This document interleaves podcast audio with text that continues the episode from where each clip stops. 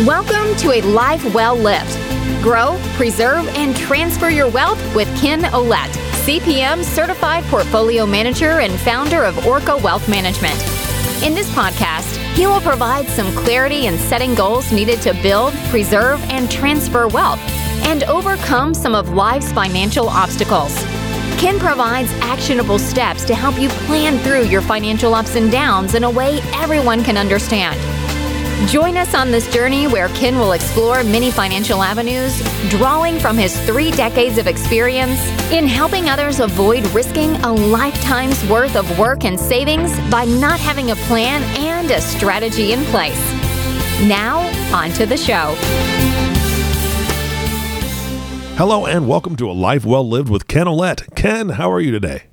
I am great. All is good with the world. It is back to 80 degrees in Florida. So, you know, here it is late February and it is 80 degrees, which is great. Wow. Okay, we're starting off just, you know, throwing that out there. 80 degree weather. Gotta Beautiful. poke the bear when I can. Yeah, yeah, absolutely. And, you know, things are in turmoil. You know, you said everything's right with the world. I, I think that that is a very positive and great outlook. I don't know if that everybody would agree with you. However, I love it. I, I love the optimism. I love the fact that you you carry this optimism in what you do and the work that you do with clients. And and I mean, come on. I mean, this is this is the day and age we live in. We have to stay positive. One of the things we're talking about today, or what you're going to be presenting today, is really about interest rates. And I think that mm-hmm. there's some concern, fear, whatever you want to call it, about interest rates because we hear all the rumors. Right, interest rates are going up, and blah blah blah. Yeah. I don't I don't get it all, but that's what you're bringing today. So what how do we even broach this subject? This is huge. Well, you know, interest rates are great because not many people really, you know, they think about the equity markets, they, they follow the Dow and they, they think about all these, the S&P 500, but mm-hmm. interest rates is kind of that thing that's just in the background, just weaving its web all throughout all these things. And what it really crystallized to me is what a major impact interest rates have on people's portfolios and their finances was when I first started back. Um, we had the 92, 93 kind of bear market. And interest rates kind of did this backup thing where, where we had that little recession and then we kind of cut rates and then rates rose pretty precipitously. And, and everybody at that time kind of had you know, I don't want to say it was a bad taste in their in their mouths about the market, but people weren't nearly as engaged with stocks as they are today. So we just had the '87 crash, you know, back in '87, only five six years earlier, and a lot of people were also products of the depression, and so they were very very skeptical about stocks and companies and and growth and things of that nature. So a lot of them went to fixed income vehicles it was really really monumental shift to get somebody to buy just 15 to 20 percent of their portfolio in in good conservative growth mutual funds. It was just it took a lot. Hmm.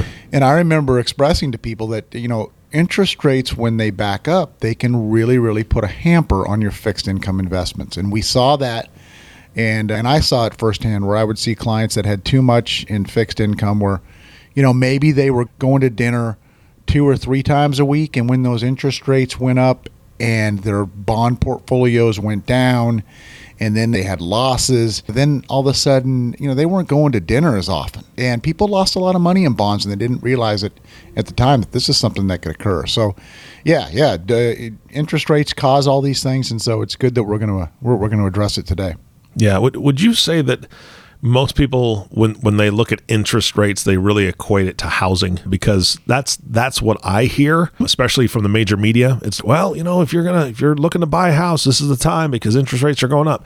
That's what it always seems to be correlated with. And I, I just don't think that's accurate. I mean obviously it's accurate for that sector but like you said interest rates affect everything. Yeah, yeah, and it, gets a little technical. It- it- people do they really focus on, to your point, interest rates when it comes to their mortgage and interest rates when it comes to their credit cards, and maybe their car finances. Yeah. and so what we see is a lot of that. If you think of interest rates, I, always tell people really kind of focus on the ten-year Treasury because the ten-year Treasury is the bellwether to where those type of consumer rates move. So if you have the 10 year treasury, so let's take this week uh, as a great example. We've seen mortgage rates go from about three and a quarter to I think they're over four today. and that's over the course of about three weeks, right? Hmm. It wasn't about three, three or four weeks. And now, if we look at the ten-year Treasury, the ten-year Treasury has gone from about 165, 170 to over 2%. Doesn't sound like much, but that is a large increase. And so it has that causal effect where it creates that ripple and everything that we buy or, or want to buy on on debt, it's it's going to increase. Mm-hmm. Yeah, that's and that's no good. nobody No, nobody it likes that. It can't, it can't be painful. Yeah, yeah, absolutely. Well, Ken, like I pointed out, that you know most consumers, and you beautifully responded with the fact that you know when you're going to buy a car, you that's when you're paying attention, or, or a credit card, you're paying attention. What other examples uh, can you give us that that really can show how the rise and fall of interest rates, or when when they're fluctuating, how it affects all these other markets as well? Yeah, I think kind of a great analogy that I think about, and I cycle. I'm a cyclist, so I like to get Oh, out nice. there and hit the road. And and I don't know for the listeners out there, if we have some people that, that maybe jog or cycle or or walk, and if you have that brisk headwind, it really really makes that walk a little bit more difficult. I Oh, mean, yeah. it feels like you know it makes it. It just seems like you can't go as far. You're just bucking this wind, and it's very very difficult. Now conversely it's nice to take that walk or that ride when you have that tailwind. Mm-hmm. And it's a big difference. And that's what we see with interest rates, if I could use an analogy, is that over the last decade, we've had this beautiful tailwind. I would even add that not only a tailwind, but we have been riding downhill, right? So, and that is because interest rates have been essentially on a downward trend for three decades. So we've had that nice backwind and that tailwind. And so now what we're finally seeing is, yeah, I think maybe the winds have shift, shifted a bit, and perhaps we might be coming to a pretty steep hill here over the short term. And so how that affects the portfolios is that everything has to be readjusted. Because in a low rate world, if you think about it, like a lot of people own Apple or they own Netflix or uh, other stocks like that. So all of those type of companies, they can loan money at such a cheap rate. They can put it and use it to buy back their stock. They can use it to increase their earnings, equipment. All of these things make their cost of doing business cheaper. And in the end, that increases their earnings. So, once again, that's that downhill with the tailwind analogy. Now, conversely, we're going to have rates that are going higher. And so companies are going to have to pay more. We're seeing it in terms of just inflation because wage pressures and things of that nature. But now, as interest rates rise, their costs are going to rise, and so that means you kind of the, the market's kind of re, got to reevaluate a little bit. It's got to it's got to say, okay, things are going to cost more, and they could cost even more and more as we go forward. Mm-hmm. What what what does the what does the future look like for the value of these companies? And that's kind of what we're seeing right now in the market. Yeah, and, and and so you said we've already seen it go up a bit, but when we again, uh, well, let me ask you this. I mean, this, now, now I'm kind of curious. Do, do you see a correlation between interest rates and taxes? Because one one question, if you ask people, you know, do you see taxes going up or down in the future? I think I don't know anybody who'll say, "Oh no, taxes are going down." you know, everybody thinks Yeah. taxes are going up because we know what the the government has done for spending, right? But interest rates, uh, I think we've been seeing this for the last six months. Hey, better prepare and prepare yourself. Interest rates are going up. Are they going to continue? And is there any correlation with kind of where the, the taxes are? Yeah, that's a very interesting question. And I've never really thought about interest rates and taxes going up until you just asked me. And now now that I'm thinking about it, you think about the treasury. So what we have 30 trillion in national debt right now, Oh yeah, right? Yep. And so the treasury pays the interest on that debt. The government pays ha- has to you know issue those bonds and somebody has to purchase those bonds and pay that interest. So now you have the treasury is going to have to they're going to have to pay more for that debt. So hmm. but that 10-year debt was at 1.6, now it's going to go to 2. And so I think to your point you would uh, it makes it a little bit more difficult for the government because they have to pay higher interest rates to the people who are the countries and institutions that own that federal debt. That puts a little bit of a strain perhaps on the government spending and it also might have a causal effect to have in the future rising tax rates to be able to offset those additional payments that the government's going to have to make in interest. So that's a good point. It sounds like a very vicious cycle. right? See, that's what I mean. Just- I get that is well put. Interest rates when they're rising, it can be a vicious cycle. That is that's true to a T. Yep. We Well, haven't seen it in a while. Yeah, I'm still piggybacking off of your analogy because I immediately thought when you're talking about the having the wind at your back, right, or the wind at your your face, the headwind. Have you ever been to Chicago? Oh yeah. Okay, so Biting wind. Oh my lord! So my wife and I went one year, and we were there for a few days, and we decided we're going to walk around Chicago. That's not an easy task, okay? Because No. number one, there was there seemed to be a headwind around every corner, and the wind is whipping through there, even though there's a tremendous amount of buildings, right? But mm-hmm. we wanted to walk it, so we wanted to walk and go get pizza. We wanted to walk and do this, and we're of course we're parked outside the city, so we're taking the you know the blue line or whatever it is, diff- different little subways here and there, which is great for infrastructure. But walking around was was terrible. I at one point we had tracked that we had walked like seven or eight miles, and I was like, I'm done. So I we hired one of mm-hmm. those one of those guys that it's like a modern day rickshaw, where Yep. they're on a bicycle and you sit in the back and, and they pedal you around.